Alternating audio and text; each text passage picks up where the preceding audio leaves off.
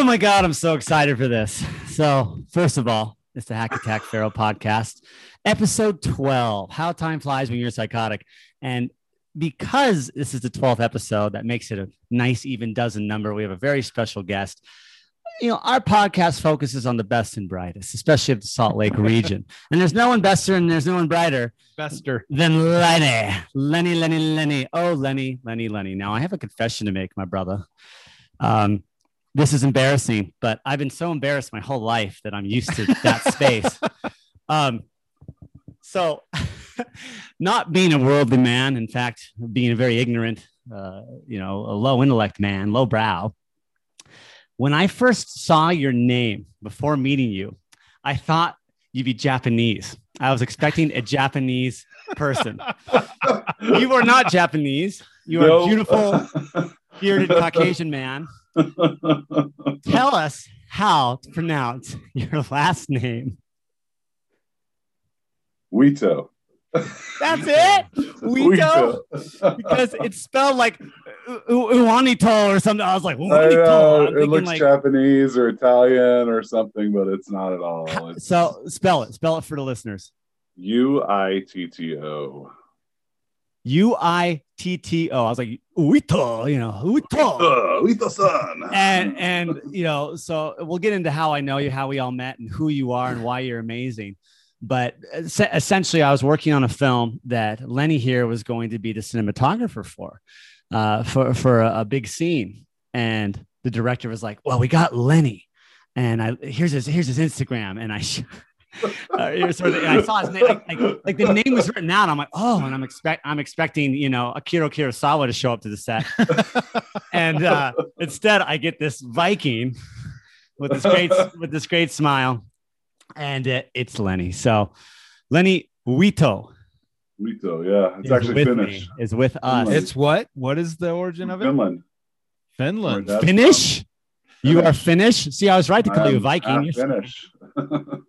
I'm right to call you a Viking. I You're- gotta. yeah, well, I, I guess so. I don't know. There might be some dispute. They might be like Norwegians and Swedish are the Vikings, not the Finns. You're but- Scandi. You're Scandi. You're, I don't you're- know. They don't consider Finns Scandi, I think. Man, so. well, I- really? Look, they don't consider Look them. it up. Scandinavian. Listen, I think Estonia is still over there saying we're Scandinavia too. yeah, like- Is that how they sound? Yeah, totally. I nailed it. But listen, listen. I, you know, I, I've offended Japanese people already. I've offended the Finns. You know, we could take it one step further. And here's and here's the pharaoh just blushing next to him, going, "Oh, here we go again." Why- it- we're just in the first few minutes too. why stop it offending all Scandinavians by saying you're all fucking Vikings? Who cares? You're all Vikings. You all had long ships and beards and and- right, right. Now, I gotta I gotta pay respect where respect is due. Um, a Viking you are, but you know we all we we picture Vikings as these big big dudes. You, my friend, are shrinking. You, my friend, when I Getting in shape. first met you, Getting getting some guns and uh, oh show. my God, it's intimidating. When when I, when I first met you, you were much heavier than you are now, and oh yeah. you know I stalk you on Instagram. Um, I'm not. I won't blush. Oh, good. to I'm say not that. the only one. Oh God. I mean- I mean, he has the best posts. He, they're always like inspirational quotes. Oh my and god, they are so thoughtful. I'm always like, oh my God, Lenny, stop. and eh, deep but- depth of his posts are. you guys can stop already. No. no, no, this is all about you. This I'm pretty interview's about sure the audience already left. Oh my God. Well, Trust me. and I can tell you in secrecy that I really admire your perseverance and stalwartness because I track your fitness journey. Like you, in fact, like yesterday was like day 70 yeah. I looked at your Instagram story and it was of him in the gym and he it, it said day 70 on the screen. Bro, you are like shrinking. You've like lost a person it seems. How I've much weight have like, you lost? two- these are the shirts I used to wear, and I used to fit like in them nicely. And now I'm just like they're baggy. They're like flags on me. It's I should stop wearing them, but I just Every- anyways. But it's so difficult to go out and buy new clothes. no, I have Every clothes. day It's is- just I, I I don't know. I just it's sentimental, I guess. Every day is flag day for Lenny. Every day. that's You know, holiday. Every Every, day. time, every time I hear the your name, Lenny, I Wito. just, I just automatically go to Ghostbusters with the mayor Lenny And he's and Bill Murray going Lenny, and his face is he's like you're using my first name like that because I feel like we should be you know Mr. Wito, Mr. Wito. you know, Wow. very no, no. formal with Call him. me Lenny. Lenny's Lenny's better. Uh, Mr. Yeah, it is. Vito. It is. He spells it cool too. N N I. Lenny. Yes. Lenny. I just always every I just think Bill Murray going Lenny. Okay. Well, we can do that. baby. Let's go with it for rest of the show. Lenny. Lenny. Lenny. So you so again, tell me about this fitness journey real quick. I mean, that's not the only thing we're going to talk about today, but what was your starting weight and where are you at now? Because it's very impressive. I started at 294 and I'm at two. I was like down 261. It kind of fluctuates, you know. So like 263 or something the day before. So you're over 30 pounds down. Yeah. But wow, man. I've gained a lot of muscle too. So like Yeah. people look So at the balancing pounds. out. but It's like there's not just pounds that were lost there. There was a lot of fat and then muscle replaced it. So It's Nice. noticeable, man. When I saw that post yesterday how- on Instagram, I was like, you? wow. six. I'm practically six foot five. It's like six foot four and three three quarters. All right. Man, I'm proud of you. You're putting into work. So how many days a week are you training? Uh, it's five right now. Um, so Nice. I, like last time I did one extra, but that was because I took like a week off, well, four days off, and so I did. Good for you. Saturday as well, Building muscle, changing the way you eat, staying, you know, keeping on the perseverance Yeah, track. that's that's the thing. Like it, it comes down to not just going to the gym consistently. It's also like what you eat. So like I'll do leaning phases, which I'm in a leaning phase right now, where I try and eat like 1,500 to 2,000 calories for the whole week, and I'll probably do that for three weeks. And I just have to make sure that I get enough uh, protein from it. That's right. I'm not just losing muscle while I'm leaning down. And then I'll kick back into like 3,000 calories to kind of say, hey, my body, look, we're good. We're good. We're Nice. good." And Ah, it shows, man. I gotta I gotta say, you know, It I shows. was uh you inspired me and I I cut down on my smoking Whoa. and uh, I'm down to like two cigarettes a day. Dude, And man, that's that's, can- that's tough, dude. you can see the difference in those lungs, man. Right? right? I They're- mean- they're a crisp brown now.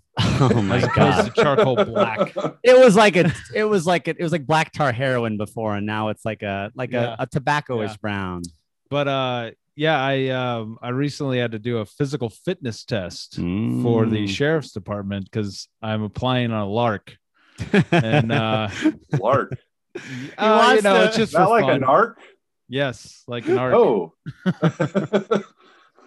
But I feel like you would have just blown this fitness test out of the water because it really was just a test of can you move without having a heart attack.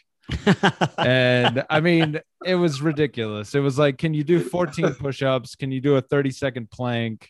And then a mile and a half run in under 60. I would have, I would have, dude. I do like a two minute plank on the front for my first thing when I work out, and I do side planks for a minute, another side plank for a minute, and then Look I'm like, this guy. I just do like three minutes. Oh, he's And then like for at you, work, that I got everyone to do like a plank every hour for a minute. well, actually, it was sort of like it wasn't so much me that got them to do it, but I suggested the plank thing. Yeah, that was fun. He's coming for you, Nice. Pharaoh. He's coming for you. I'm ready. I'm ready. Man, I don't know. He works out 5 I'm days a not week. ready. He I'm not works out I five think- days a I week. I'm so think- not ready. I think he's ready. I think Are you he's- listening not to this ready. guy? So Oh, not ready. All right. So So the reason we have Lenny here is not to discuss the etymology of his last name or the uh, the, the his fitness journey. Well, although I love all that, uh, he's an incredible filmmaker. This guy is lightning in the bottle when it comes to creativity and filmmaking. What I want to know is so we, we're saying independent filmmaking, and he's working on a great project right now called Permafrost. What I want to know is let's start in the origins of Lenny, of Lenny Wito. And I want to know how you got into filmmaking, Yeah. if you have any formal schooling in filmmaking, mm. and what this journey for you has been, because you produce some great stuff. You you are always surrounded by a lot of great artists. Recently nominated crew members recently for nominated was cinematography. nominated. Yeah. For what? I got The Oscar?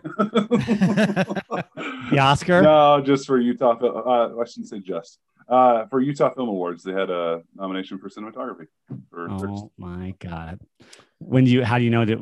Like when you win? How? how Oh, they already they already announced that I didn't win, so it was just a nomination. but it was an honor to be nominated. The whole thing was it rigged. was an honor, yeah, exactly. Like nominations also count. That's why they say like nominated for an Academy Award. because It's also but you were I running, mean- running up, runner It was up rigged, bro. That it should have been you by a landslide. so yeah, I do want to get into because I'm very interested. We talked a little bit about it, but when exactly did you start your filmmaking journey as you know, How did this happen? cinematographer, actor? Well, oh man, Let's get into nitty do you really yeah. want to hear that? I do. really- Yes, come on, do. come Oh, on. no, We do. not You're an enigma. romantic 'Cause you- when I you mean- hear it. Because you know there's a Seinfeld quote about the artist or actor, you know, performer's journey Hmm. and how you count it in years according to and you think of it almost like a child, you know, 10 years, teenage years, 20s, 30s, and the progression of that. But you're, I mean, you're relatively in that facet. You've, it's only been what, how many years? Um, so if we're looking at like when I did my first short film, like with a crew and stuff, it's been about five years. I want say. So you're like an adolescent. Yeah. Uh, I didn't go to school for it. I started out making little wilderness films, like with my GoPro, going out into the woods to camp, like winter camp and stuff, and literally just chopping wood and cutting wood up. And there's actually still a YouTube channel out there, so don't look for it. choppingwood.com. he's a lumberjack and he's okay. but uh, it literally was just me going out and filming it and like i had fun filming it because i had fun going out and i i loved i thought they were like the coolest videos and i figured like everyone would love these but my edits were like an hour long and like too much Free viewers, yes. in these videos that was like not needed and so like i started to notice like that you have to cut some of this out otherwise people watch for 10 seconds and they leave because they're like this is boring um, so yeah i would say closer to 10 years playing with cameras but like five years like actually focused in on filmmaking where you're like coming up with a story a narrative and like you know building that so shit, I want to go chop wood with you. That's, Do a little Rocky Balboa kind of. that's, uh, that's what do you got? What's he getting? He's, Rocky- he's reaching back and he's Rocky getting something. Four, Rocky He- Four chopping wood. What's he have? He has hatchets. Oh, he has there broad go. axes and broad hatchets out the wazoo. Oh my god. Chop wood i got Grants Gransfors Bruks He is ready to, to see you are a Viking. He's ready to chop wood at any moment. Look at this. I love it. Okay, okay. So Good eye. I love that actually. This love happened in isolation and happened in nature. There you are. So you're just by yourself, like literally filming wood, like you're splitting it, you're sawing it, you're burning it. It burning it uh, just enjoying wilderness and filming it and filming way too much of it What was the name of your channel? Come on. I want to see this. Oh no! It's Live the Adventure is the name of it. That's not what it was originally. You're blow up as a result of this, bro. No, You're it gonna get more wood chopping views than you ever imagined in your wildest more- dreams.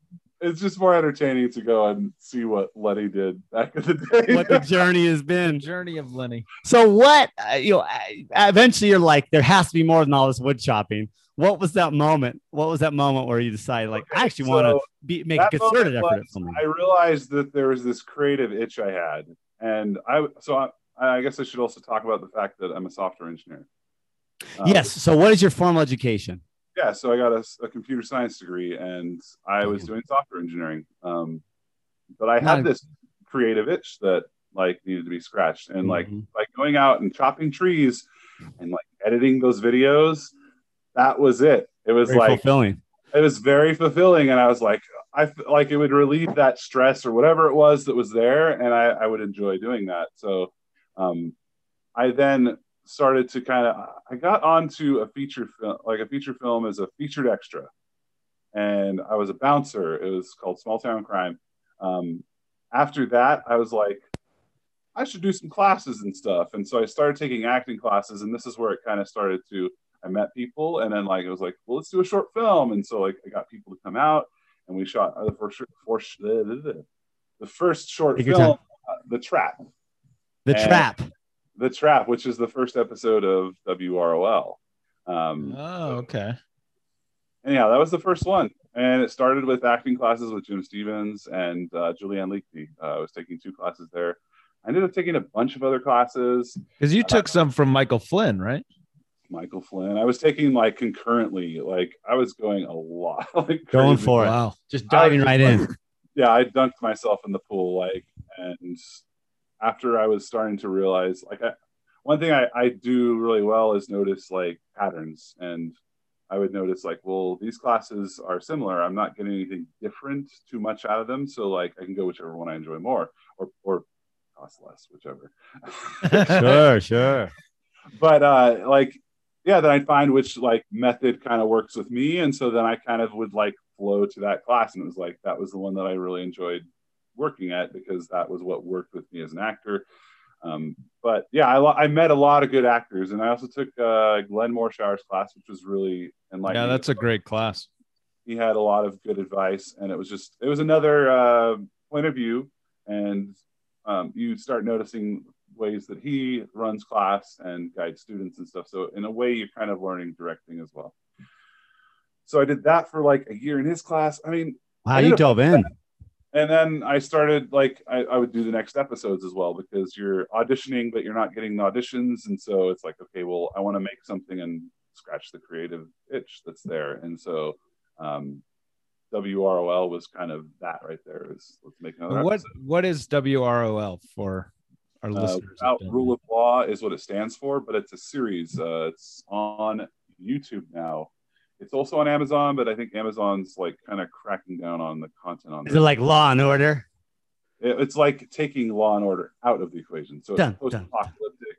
And whoa, uh, oh yeah, okay, yeah, yeah. it's like it's like basically there's some bad guys that run things, and then there's some good guys, and it's kind of about seeing how the different circumstances that people are in make them do certain things, and, and that's kind of the, the the whole idea of that. So when did you know you were an artist? I mean, here you are, you're a computer engineer. It's you know, we could say that's not fulfilling any creativity itch. No, it's did it's you not. find that this was so much more much more fulfilling than any of the work you were doing on that side? Like that's paying the bills. But when did you know, like, wow, I'm an artist? Uh when you realize you have um talent, I guess. And that's something that every person I think has to discover in themselves is when did you realize you have talent? Oh, don't be shy. I want to hear this. I, I don't. It's hard to say exactly when it was.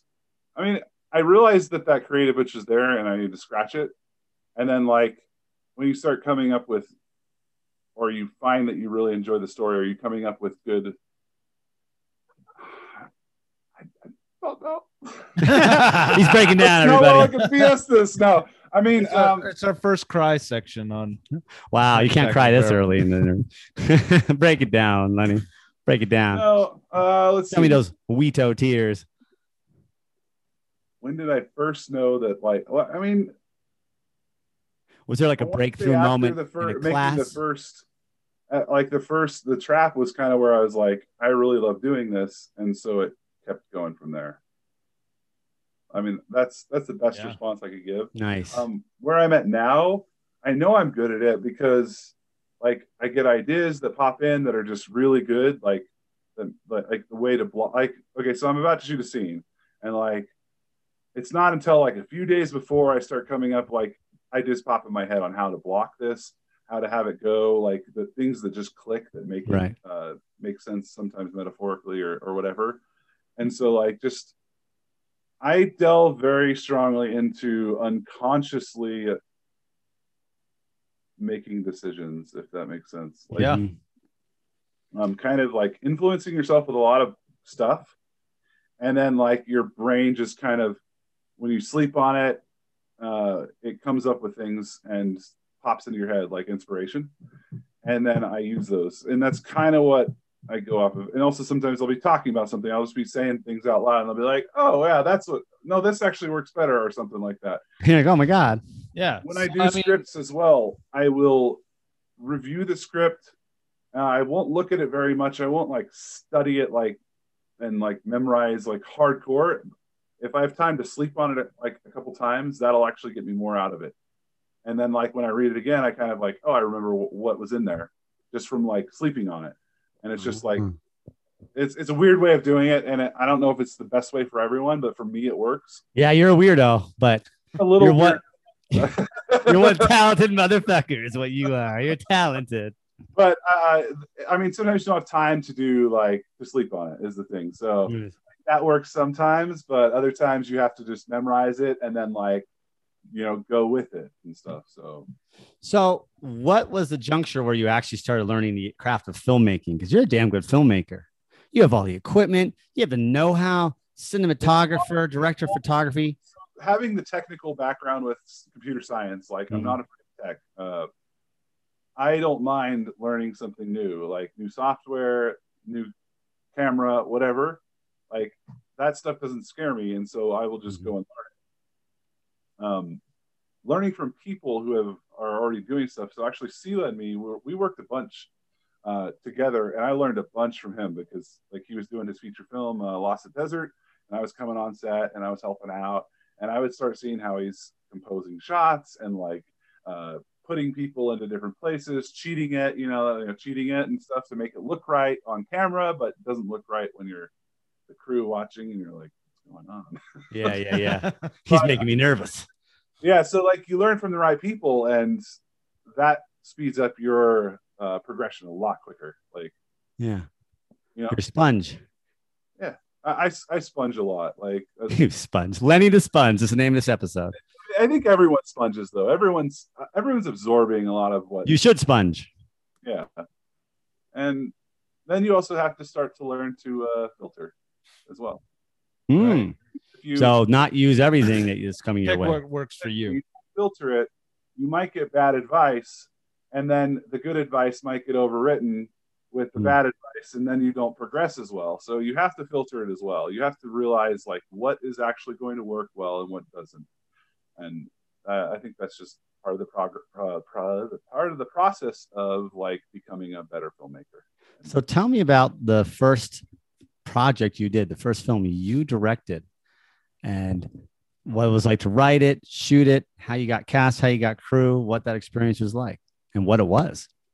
it was well the trap let's talk about that i mean uh so danny shepard was coming in town and that's a friend of mine and, and i was basically like okay hey i want to shoot i want to film something with you and uh i love post-apocalyptic stuff so i wrote this little post-apocalyptic thing in like two or three days and then like we shot it on the weekends like it was literally a week process it was like all right let's shoot this and so um I forget how I knew everyone that I got on board. I know a lot of it was um, actors that I had worked with. Sela came on just to visit and like advise and stuff. And then, uh, was it? Tara Norton was there. And I think I knew her because of Jim. And I forget when I met her that like, was like cool that I could bring her on set. And I had her come on set for other stuff as well, uh, other ep- uh, episodes of WROL. Um, but yeah, it was kind of like just the networking thing, and like people who I had met in acting class knew people who had done stuff. So um, Robin Adamson, I believe, was friends with Tara, and so like I got my DP that way, and then like Robin was art direction. I mean, uh, Tara was art direction. Robin was DP, uh, and it was kind of just like this process of just networking and getting. And I, I got some good people there just because I knew some good people. I didn't know at the time, but like now when I look back, it's like kind of like it was it was a blessing, you know. The people who were on set were actually really good at what they did, and it was something really cool. Um, it was a process for me to learn as well. Like I know I was not probably the director I am now, and um, yeah, it's a process to get there. But yeah, What was it about? It was about a guy that goes into this house looking for food because there's very little food out there and it basically was a house that these bad guys had set up as like a trap Oh Uh, no. and so people that come in they jump them take their stuff and do it again um, so yeah the guy runs into them and ends up not getting trapped instead he turns it on them and Hey, don't ruin it for me. Don't ruin it. Spoiler alert. Oh, oh no actually he dies he dies Can you can you send it to me? I want to watch this. you should go watch it it's on the youtube channel Well, you just oh, shh, jeez, this guy. Okay, so you did trap, and it's not what it, it's not. You don't try to predict this, listeners. You don't know the twists and turns it'll take you on. Then what came after trap? How did you grow as a filmmaker after that? after the trap i think it was missing kitty Missing Kitty, high stakes, a high stakes plot. Can I take a gander at that plot? you should watch missing kitty that one was funny It was, like, it was my first attempt at a horror film that to me is come on, a horror film. yeah. All right, what was the um, plot of that? But no spoilers. Uh, it was about a guy that abducts this girl and he treats her like a kitty cat. what devious mind would this spring from? Who wrote this? Oh my god! know why I wrote it. I had some idea and I, I don't know. I just sort of went with it. That's awesome. Purr, baby, Awesome. purr. It's somewhat inspira- inspired by just like, Inspired by a real event that like I said, You- conscious thinking. It's kind of like I just popped it. It's like, oh, what about that idea? Oh, that sounds creepy as fuck. Wow. she wears a little kitty cat collar that says kitty on it and he tries to give her a kitty litter to go to the bathroom in and God damn. How long are these? How how long is the trap? minutes that was 20 minutes the trap's like six or seven minutes And so 20 minutes, that's actually longer than people think. That's actually that, that I mean 20 minutes takes like a long time to film. One DP on that one so Wow. I have to see it. So all these are available on your channel. yeah they're there Oh, I have to watch this. This- You had me at Kitty Cat. All right. So, uh, now what did you do with these films? Were they submitted to film festivals, competitions? Yes uh most i submitted to a good amount of festivals until i realized that like don't submit to every single festival unless it's good for your film Oh, how do you know that? How do you differentiate? Well, if it's a post-apocalyptic festival, it's more likely he'll get in. Go to Apocalypse uh, Film Festival and submit there. so Utah festivals are usually good to their own people.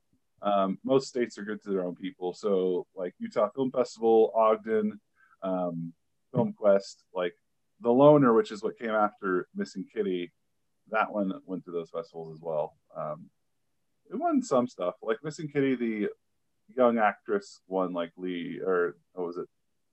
Best actress under 18. Best newcomer director, Lenny Wito. Huh? Eh, maybe, maybe. Yeah, maybe. maybe. all right, all right. So third in the lineup, you said the loner. What was the loner about? the loner was uh it was another basically they were backstories on the the good guys in the story so the trap was about this one guy uh i called him guy and then the other one was the loner which was this girl which we don't really show that it's a girl but you kind of can tell until a very moment where she decides to help some innocent bystander and beat up a bunch of people and Damn. yeah, so she it's kind of an introduction to each character Oh, Uh, cool. They each get their due. That's so it's sort of like a, a continuation of the world that you set up. same world, just different character. The bad guys sometimes persist, but the good guy was a new one. And so as we go along and we tell more of these, we have to start bringing them all together into this more uh, complete story. So that's what we're kind of working on. I like that. It's more of a, like a series almost in a way, like a series of shorts. So the loner is where it got 250,000 views, and I was like, okay, Wow. we have an audience for this. And then uh, after that, we did Town Business, which didn't which didn't do as well, but it was also just a bunch of bad guys at a table talking about all the stuff that's going on and like, About bad shit. yeah, about their meeting, you know. So they, they had their meeting, and then after Town Business, uh, That was your fourth film, Town Business. Yeah, and then after that, what did I do next? I think it was Bug Out. Uh, I, I'm I'm losing track of Come on, know your own filmography, man. So uh, bug out i would say bug out was a big step a big step up um, again working with great people i'm not going to take credit for all these films like a lot of this is the people i worked with that made these great as well as helped me to progress as a filmmaker um, bug out was i would say big step up production wise and a lot of good examples uh, of people who helped on that um, Corey, So what was that? and? What was that? Was this a continuation of the world that you've been building? Nation of the world. Uh, this time, though, we went back to some of the bad guys' uh, or- origin stories. So Can I take a guess at the plot based on the title? Yeah, go for it. Yeah. I'm building this on the knowledge of uh, Missing Kitty. Okay. So bear with me. Bug Out is an exterminator goes to a house. there, there with the mission of exterminating the termite infestation, only to find out that the termites naturally are human sized and they're there to exterminate him. Am I close? Am I warm? I think you actually got it. I don't know. Trying to No. go off the, the Lenny No, field here. uh, so bug out is a term that a lot of the preppers use. It's like when things are like when the there's SHTF, which is shit hits the fan. When the shit hits the fan, you bug out. Oh, There's all these terms we have, and that's kind of key to reaching out to that audience. And so, yeah, maybe that's a good name for one of the episodes. SHTF. There you go. Bam, she just There got an go. idea. We saw it happen. I saw the We light in we were his eyes. for it. The light The in his eyes. Incredibly well. Um, in terms of like YouTube views, it got over half a million views, and it's still getting more. How do you market this? That's amazing. I would say there's an audience for it, but it's also knowing how to reach the audience. Uh, specifically, I don't know if I want to spoil the secret to Don't don't do it. Be Yeah. careful. Tread carefully. no, there's trade secrets you got to keep safe. Amazon, and Amazon gets flooded with the short films, and they start canceling all the short films because they're all crap. Did I just say that out loud? Was that is that the It's secret? right. That's the, the secret. The three listeners we have won't tell. It's like every every kid that has a short film that he did in high school that like he shot with his little camcorder wants to put it on Amazon then and then like you you start having all these films on there that Amazon's like uh we need to cut down on this so they stop accepting short films and then they stop. You know but I mean like there are places to get your film out there. Uh there's forums. There like that's one of the places I went is I looked for these survivalist uh, type forums and I said hey made the short film check it out. And then those people watch it they share it with people and goes further to other people. It kind of comes down to if you can make something viral then you just have to get it to the right people who are going to share it with more people and hopefully it spreads. And once it's enough youtube has its own algorithm that it shares it with people who are similar to the audience that has watched it which is also an important piece to know because you have to share it with the people who are your audience. And a lot of time like as an independent filmmaker you share it with all your friends who are independent film independent filmmakers. And so it doesn't necessarily help youtube to figure out what kind of audience you have because all your independent filmmaker friends might have a bunch of different hobbies and stuff that are their uh, their their favorite thing to watch on youtube and so then youtube's like okay he likes motorcycles he likes cars he likes camping he likes this this this He likes that. chopping wood. Wow. Okay. He really likes chopping wood. Oh yeah. So like, how's YouTube gonna know how to share it with an audience that's like too broad? It doesn't. Right. Just literally, your film dies at 300 views or 500 views on YouTube, and that's that.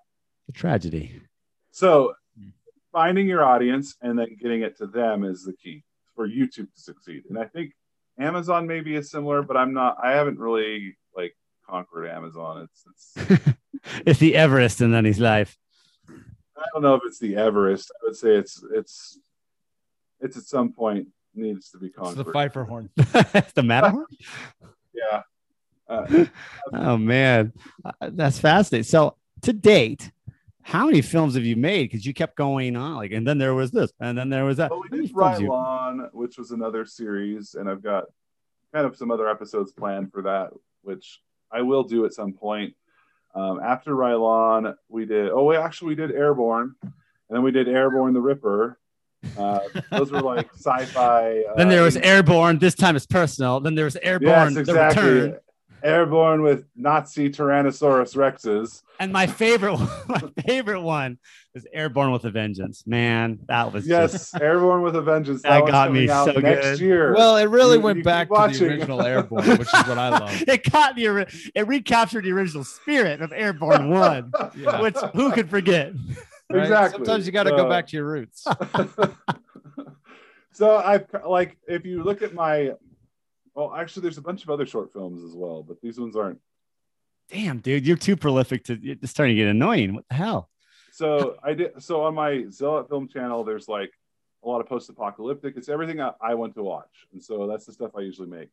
And so you'll see like post-apocalyptic, sci-fi, uh, medieval, that sort of stuff. So in Uh, that in that vein, who are some of your uh, filmmakers that you look to or that you've followed or Influences? have Oh, influenced man, you? James Yes. Cameron, uh, Sp- Steven Spielberg. He's like awesome. I mean, he did E.T. Oh, who- uh, J.J. Abrams is cool too. He's got some cool uh, sci-fi stuff. Uh, yeah. That's not bad. Not a bad list at all. J.J. Abrams did the new Star Treks. oh yeah, Little, uh, little Mad Max I in mean, there. he had his he had his one with the the big huge. What was it called? The one with the dude.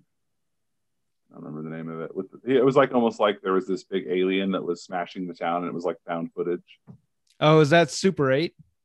No. Oh, Super Eight was cool, but there was the other one. I bet you're a guy that like District 9. Oh yeah, dude. Come on. That's the other. Blomkamp, dude. Blomkamp is one of my favorites. That's yeah, Set Ifrika. Yeah, really good. Yeah, he Really had like stuff. a whole YouTube channel where he was trying to like self fund and stuff. He had some. He made some cool sci-fi. Did he do films. Chappie as well? Did Chappie? He did. Yeah, uh, man. That's cool. All right, I feel your flavor. I, Dude, I you got my flavor there. Then I I've got like some more indie stuff as well that I've played with. Just you know, I feel your thought. I like it. I dig it. So, how many films? How if you were to count it and quantify it on different IMDb. hands? I can, I can. Yeah, you don't even know. Like, like how?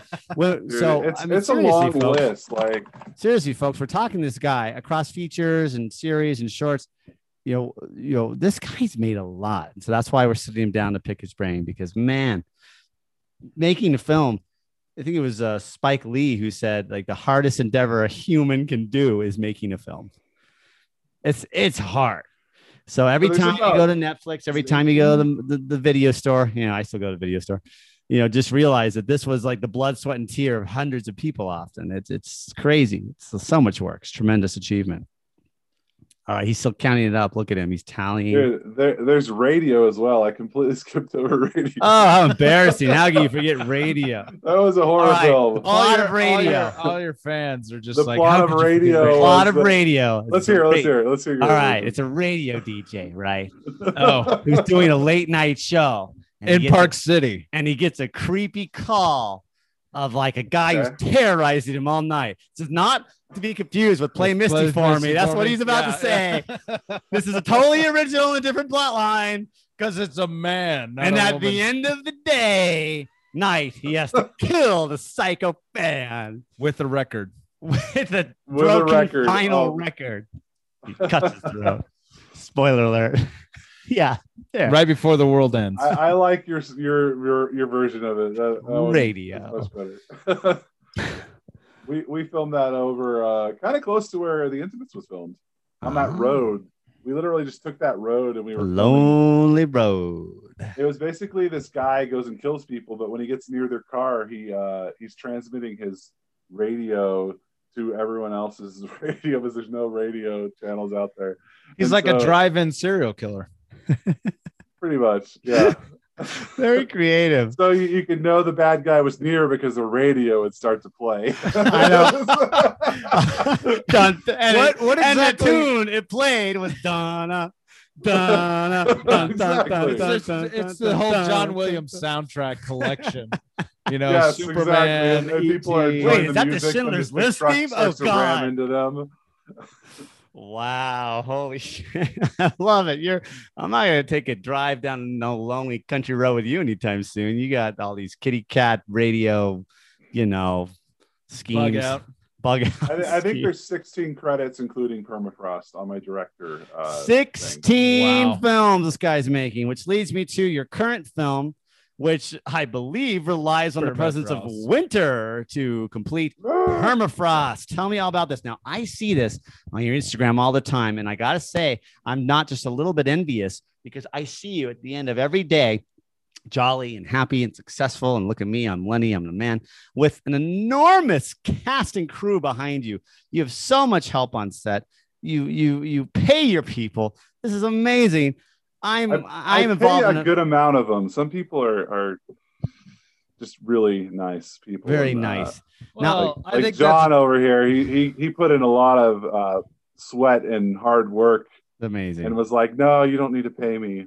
but but we'll we'll It's at all some in point trade. John, back with, yeah, uh, I plan we'll on taking back. his cinematography workshop whenever he gets that going. or that. Yeah, something I plan like on ha- I plan on hacking his IMDb and uh, putting it as my own. That's that's my plan. Jason Wito. the U is a W. Get it? Uh, Right. So, um, so it's Japanese. Uito. I know, I know, I don't look Japanese, but I am.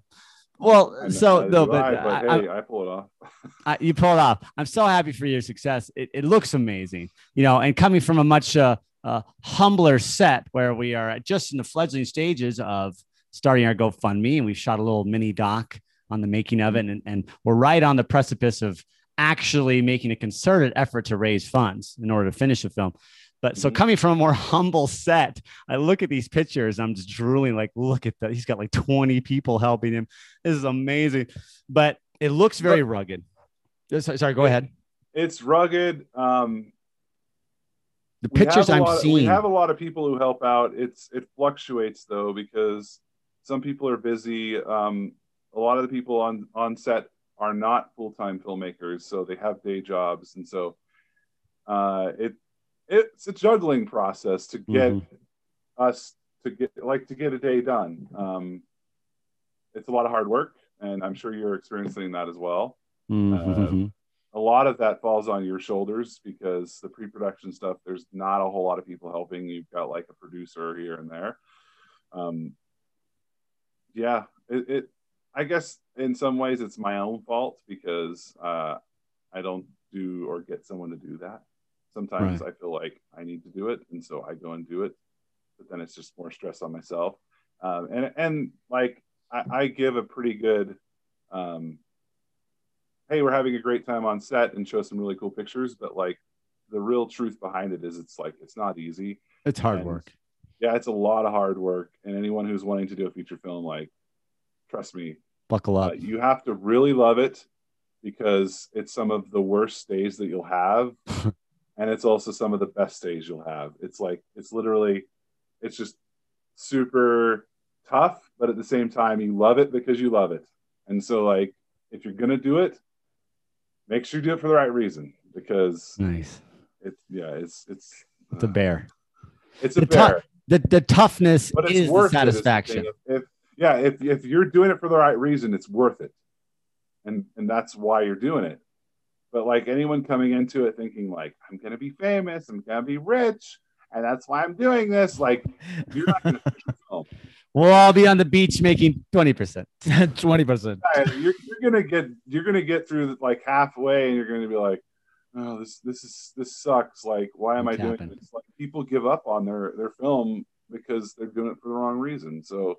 Like, do it for the right reason. Tell a good story, and do it well. I, I, I mean, for me, it's it's the story. It's like, I But I think and and that creativity behind it. So I think too what you've been really successful at, and as you talk about the people that you work with, is that you've surrounded yourself with not only great filmmakers but positive people that um, look to you know that put out that positivity, that put out that willingness to create, and um, and that seems to really be part of the industry. Uh, the the formula for success is too is who you surround yourself with. huge part of it. And um, the five years that I've been doing this, I've met uh, a lot of amazing people. Uh, a good amount of the people who came on set, I actually met them on another project on uh, it was ASOP, and brought them in on this one. Um, and that still is somewhat strugglesome because sometimes people don't know you, and they're like, "Well, is this guy actually for real?" And so like it takes a little bit for that whole trust thing to work out. And everyone who's doing film, I think, has felt that at some point when you're doing indie film because you're like, you're bringing on someone new and you're like, okay, hey, we're doing something really cool. And they're like, oh, sure we are, because they've heard all those pitches from all those fake producers here that are in the, the indie world that go and promise the world. And then they go and just drop the project or don't finish it and then like ruin it for all the people who are actually like putting their blood, Hmm. sweat, and tears into it, making something amazing. And those are the people they should be working with because that'll actually like lift them up and Right. get them to, to go further.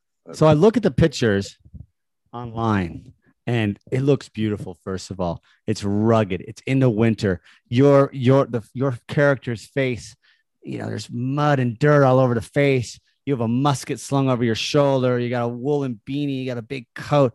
I mean, it really has a rugged look. It's like the, the Lenny meets the Revenant here. I love it. What's the? I'm dying to know the plot. What's Yeah, the plot? I- I Tell like me that there's a mauling. you brought up Is there a mauling grizzly bear? Anything? Rob, Rob, the other EP on this, he's always calling it uh, Mad Max meets the Revenant. I'm sold. I'm in front row. Oh my god.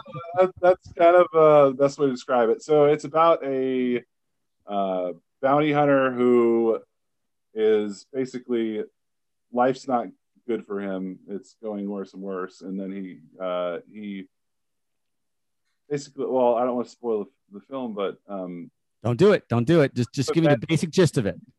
Turn of events. Give me the sends log line. uh, redemption path is the best way to describe it. So that's what the film's about. And I don't So after he gets mauled by the grizzly bear, then what? You should have been there the day on set when they had the grizzly bear. It was actually I was dressed up as the Yes, bear. Sean was dressed as a grizzly bear. Yeah, a very Yeah, short bear. It was like song. Jean Claude Van Damme when they first uh, in the original Predator suit. Sure, You know, before they brought on Peter Hall, sure. it was that short guy, and then they had this tall head. It just looked weird.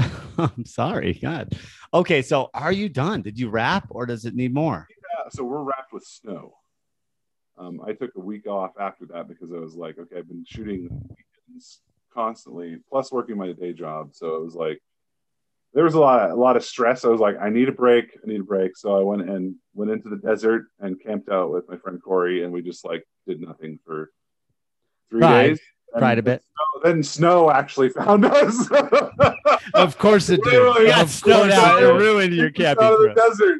This big cloud formation just like coming towards us. We're like, okay, That looks like uh, snow. Get out of here. and so we left early because of snow, because it came to find us. Oh my god. that's So so you can't finish it because winter's over. I don't know. We finished all the winter stuff, so now we have some indoor shoots. That- That's why we stopped. We're like, okay, we're done with winter, and so we have some indoor stuff. There's like a Like flashbacks or well, it, there's some flashbacks, which that's one of the scenes, but I'm gonna have to shave for that, so I can't do that yet.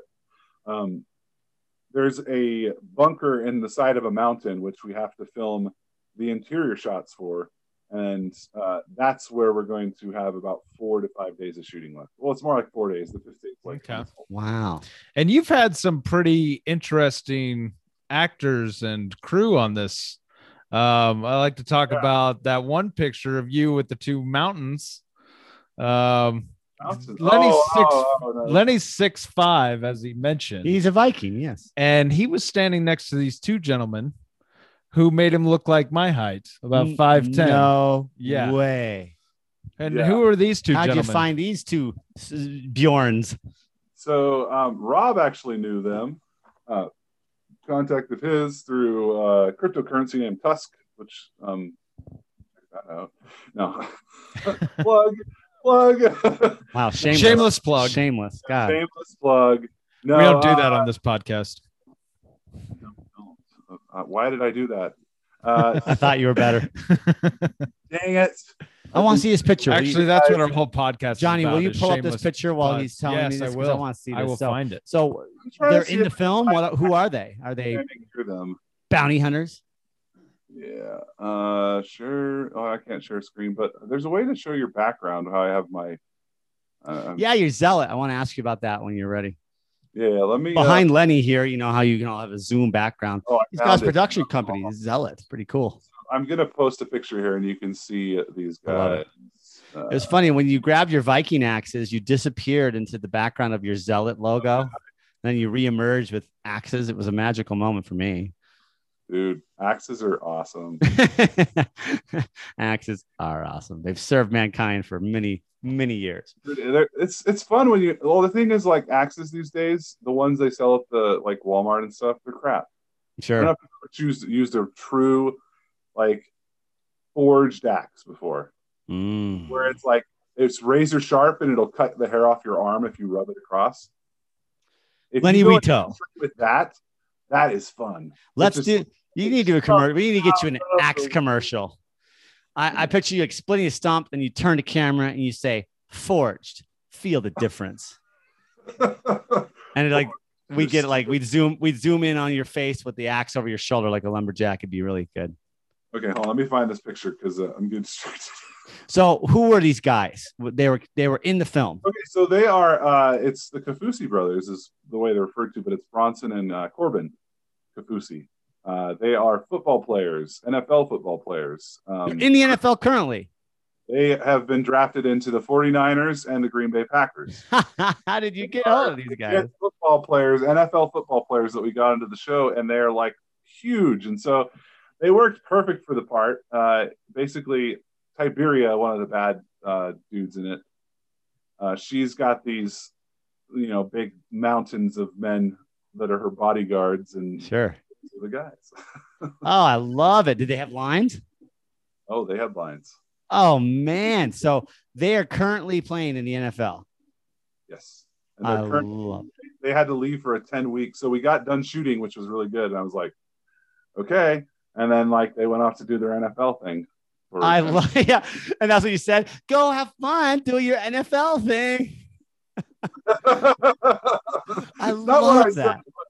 Yeah, no, they they were like, Waving oh, a handkerchief. Good luck. Good luck. yeah, That, Uh, honey, that's amazing. That's amazing. Football been- fans are gonna freak here.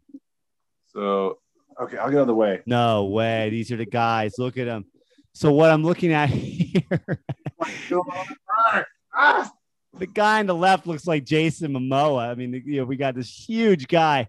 Wow. I mean, we're talking what six, seven, six, eight. These guys. The thing is, they're behind me, but they're still taller than me. You So know, it's like it's foreshortened, right? Wow, they're enormous. They're standing about the shin deep in snow. They both got machine guns and vests and like winter camo pants and hunter caps and big, heavy bearded guys. Wow. And now Pharaoh here is showing me a picture of these guys. Lenny's standing between them, and uh, the guy on the left of you has to be six, seven, or eight.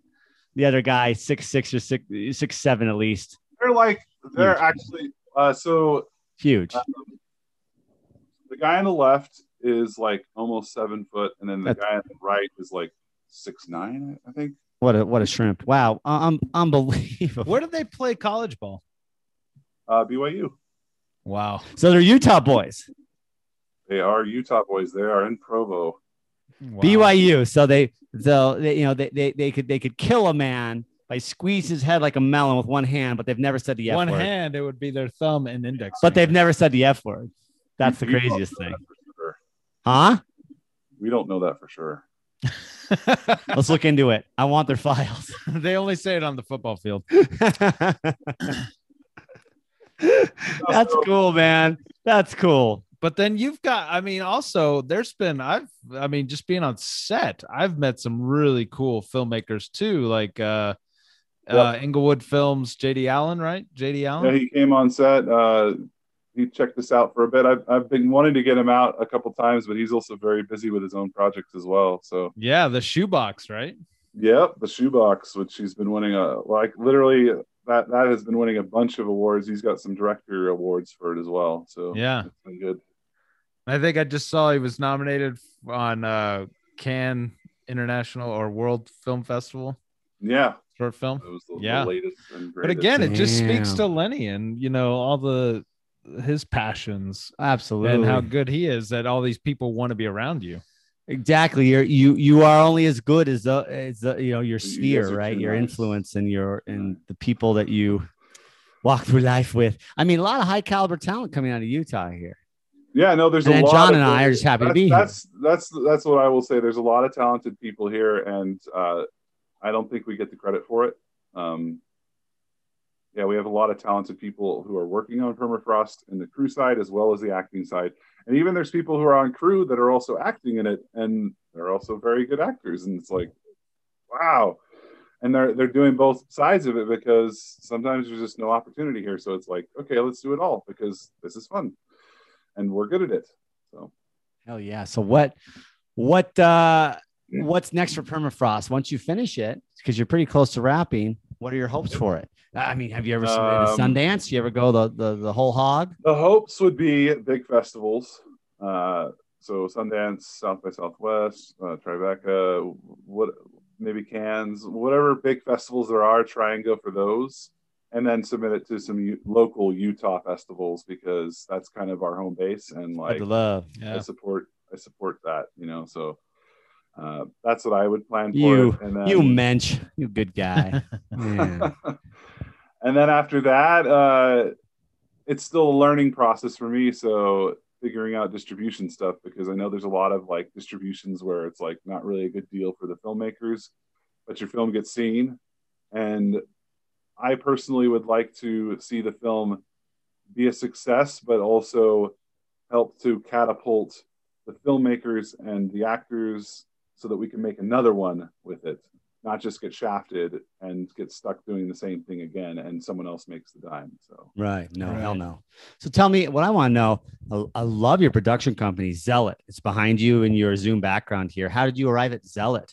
Which, of course, is like a Um, biblical rebel, right? A zealot. well i like the the zealot thing z-e-a-l-o-t and i was like i like to come up with words that are a little different like your last name, for example, which I assume you made up. and then film which and so zealot of film i guess is the best way to think of that name Ooh, um, yeah. I yeah. dig. it's cool. It's cool. So I want to know. just sort what- of came up with the logo and i've been sticking with it it, it works you know I dig it. Well, so well, I want to know what is your advice to would-be filmmakers or current filmmakers? What's the what's the Lenny advice?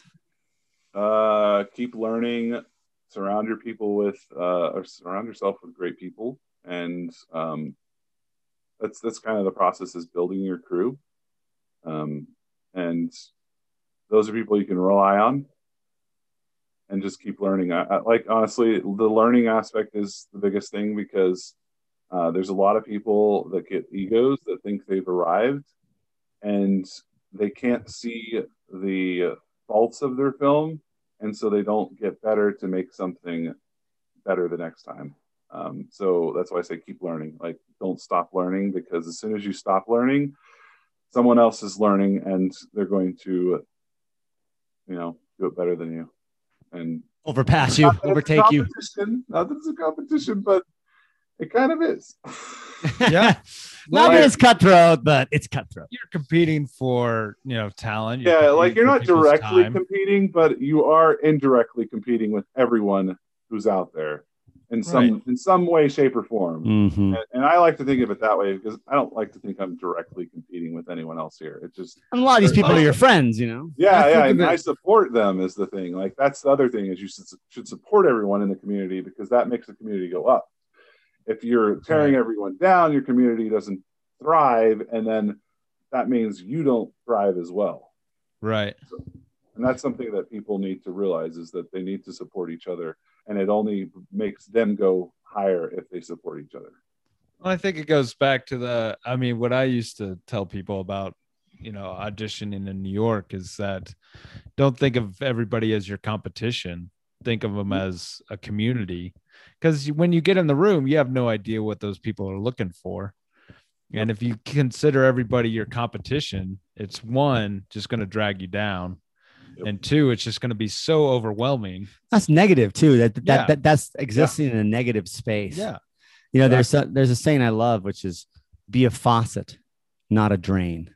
That is. And- there, and I- there's some I- wisdom I think I'm we gonna, all. I'm gonna put Ah, that on my instagram jason dude, I want to see that in the next There fucking go. Lenny post. Be a faucet, Not not a a drain. Be a faucet, not a Jason drain. Hackney. That's what I want. is that actually your saying or Um, am i gonna I forget where I saw that, but I love that. He's Be- off. Yeah, no, it's be, awesome be a faucet, not a drain. And I think we should all aspire to that because there's a lot of drains out there haters, shit talkers, people Yep. undermining, people projecting their insecurities on others. It's a nasty dog eat dog world out there. So Yeah, we all got to call be. it. That's why they call it kind of have Dar to- win, not Dar lose. Yes. So to be a to be a faucet is to is to is to dump of yourself is to is to really just give and give and give, not take and so, not so to that to that note there giving um, i spend a lot of time on other people's sets like that's Yeah, you something that not everyone knows but i will go out and i will help on other people's sets and i'm not being paid a lot of the time i'm there to learn as well as to help make that film better in any way that i can from what i've learned and you know so- what? Amazing. And you know what? That's how I met you, pal. That is On the Yeah. set So- of the Intimates, which hopefully will well, be in the Sundance. intimates i love Sela and like we've worked together and i just love the like what he's got going he's just got this creative mind that just like blows me away i'm Never like, stops. wow. and like so i love working with Sela in that sense so it was like when that opportunity came up i was like ooh i'm going over to work with Sela cool Hey, And, yeah, it's like, ooh, look at that smile. And ho- and hopefully, you know, our films are in Sundance side by side. that would be awesome You That know, cool. I, I well I'm I, I'm hoping that we're done by winter with ours and then I, I'm not sure like it just depends on like a lot of things other than myself that is going to determine whether that happens because you've got like composing of music as Yeah. well as sound uh, mixing and uh, Foley and all that stuff that and you don't gets do all that. You pay others, No, and you. but that's that's where the whole thing. I don't have control of that because if The- I go and give it to someone else, then it, it's on their hour, The and they may be doing it as a side job, which means then they're doing a full time job as well, and so it takes longer. So I'm hoping we'll have it by by winter, but I can't make any promises until. But we will have a trailer, hopefully Nice. quick and soon. and that Are you are- now? Are you doing any of the editing? yes. Okay, so you're gonna do a lot of the. So editing, you're but uh, you're a jack of all trades. You can you can Dude, act. that's the only that's the only way you can do it edit. without having blockades that stop you from succeeding. You know, you're you're you know who you are. You're Chaplin. Chaplin did it all. He directed. He Yeah. wrote. He composed the score. He starred I don't. I haven't Edit. done music. everything. You're just able to, prolific. You're it you're Chaplin, man. Well, That's- it, it, it, it's something. I don't know. It, it's just like you said. I'm determined and and all that stuff. That's why I do everything. It's because I'm very passionate and I want to get things done. And so instead of waiting around, I go and learn it. I go and do it. And you're doing it for the right reasons, like you've talked about, because you love it. It's for the love of the game. You love it. Right. Oh man. Well, thank you so much for um, letting me star in the rest of Permafrost. Oh wait, you didn't know that? Yeah. It turns out that that I'm I'll he's be- your he's your character's long lost brother. I'll be in it. I'll be in the rest of the film, Letty. It's amazing. Oh, you didn't know this yet. You've written that part, right, Oh, Lenny? I mean, that's that's Well, all. It's- That's it's written out. It's like Lenny- 10 pages long. It's only Jason talking. He monologues the Yeah. whole entire time. Absolutely. Lenny, if I may, Shot. I, I hope I hope it's not presumptuous, but I've I've added a few amendments to the script. If I may, I oh, I- oh, wait, wait, I, wait. uh, I, I I've already emailed it to you in the course of this very oh, interview. It's it's a mere Let me check it.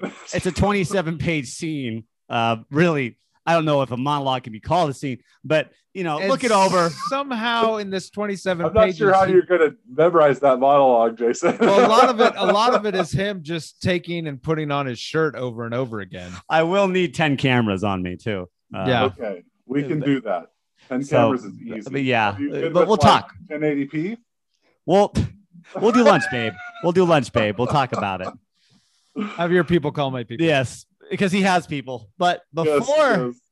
But, but but before that lunch happens, I just want to sincerely now thank you for spending your time wa- wasting part of a Thursday evening talking to to us and uh, imparting some of your passion, your experience, your know-how, and just some uh, you know getting us exciting about excited anew about filmmaking, acting, and the power of storytelling and narrative. It's why we do it. We love the art, and uh, I admire you, man. I admire not only your fitness uh, journey and and uh, tooth and nails determination there. Your last name is to be envied, certainly, but your your filmmaking, man. You're you're a prolific filmmaker. You're you're a prince of a guy. You're like one of the nicest guys I know. So I was really excited to have you on. He's really pushing for that Dude. scene in your movie. I'm gonna have to give him a scene, John. Maybe like when you done. pop in again at the ending, Jason's there with you. Absolutely. See, Absolutely. see. I think we This should do a whole happen. This I think we should do be a whole written. master blaster kind of thing where I'm up on his shoulders We're going and Thunderdome. he's, and he's carrying me around. Beyond Thunderdome. Yes, there you go. No, um, I, I haven't talked to Sela yet, so if he watches this, we've got a part for him too. So if we get all three of you in the same scene, that would actually be really cool. Oh man. Absolutely. Oh man. Well, I did not do this interview for that. I did it No, no, no, because I I know you didn't. I you are the the man, that- I and people need. that, uh, you guys had me on here because I, Oh, I love it's great. about this stuff. It's it's as you can tell, I'm passionate about it, and I kind of don't Absolutely. shut up about it. So People need to know that you're the man. Just like, shut up, Lenny. People need to know that you're the man. And so, uh, one more time, I want a shameless plug that I'm inviting you to do. What is your YouTube channel? How can people watch your films? So Xelot Film, as it's written on there, X E L O T film. Xelot Film, and it's on YouTube. So you should be able to find it if you look up that. Um, just just the YouTube channel. And he's a viral filmmaker. Not to say he has a virus, but his I'm shit goes viral. viral. He's amazing. He's talented. I, I And we're happy to know him. Some, some good stuff, and I, I try to stay humble. So if I, I downplay it, that's just It shows, buddy. And uh, the the the humble hard workers like you are the ones who end up on top. Cream the crop. All right. At least that's what we hope. In my book, amen. The good guy always wins. The good guy wins. All right, Lenny, you the man. Thank you, dude. Hey, love you guys. Love, Love you. you too, buddy. See you on the sharp end of a camera, hopefully. Yeah, Yes. bud. All right, man. See ya. Latest. Have a good one.